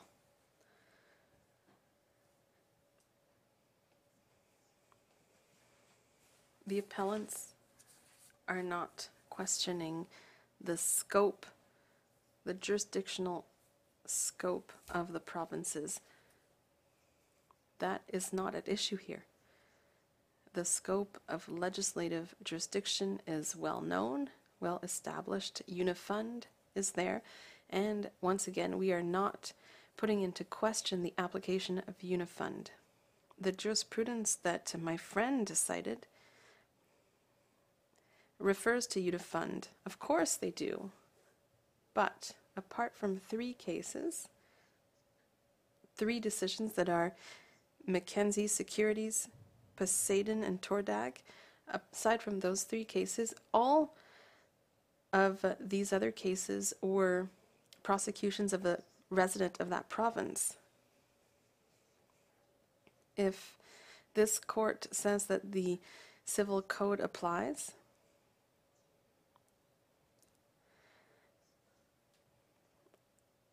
unless the legislator applies new provisions,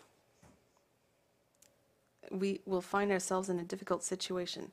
So the question is, can we apply to a resident our provincial laws if the action took place elsewhere? Can an Ontarian living in Ontario say that he or she acted outside of the province? That is why Unifund remains relevant. As the legislator did in uh, criminal matters and civil matters, the legislator could also apply the same type of approach to administrative provisions.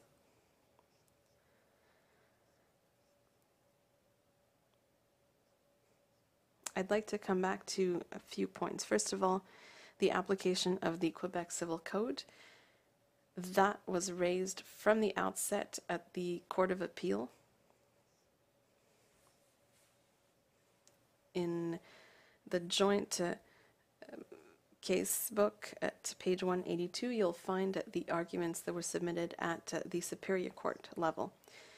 Now as to whether book 10 would be silent on administrative uh, matters, I don't believe that is the case. Book 10 has its own residual clause, 3134, which has to do with the residence of the defendant. And so Book 10 is broad enough to include all types of possible prosecutions. Otherwise, 3134 applies. My friend talked at length about the interest in protecting investors, in protecting Quebecers.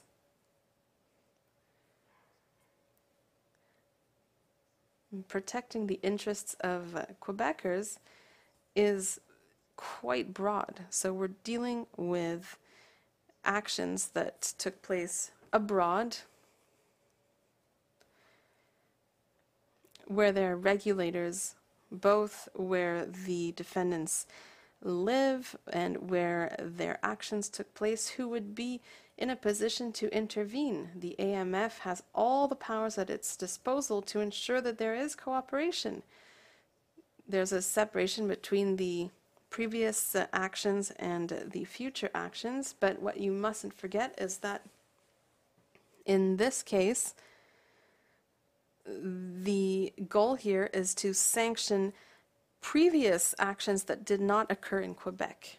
The AMF did not ask the FMAT to deal with a stratagem. The AMF has the powers to lead specific prosecutions according to specific legislation.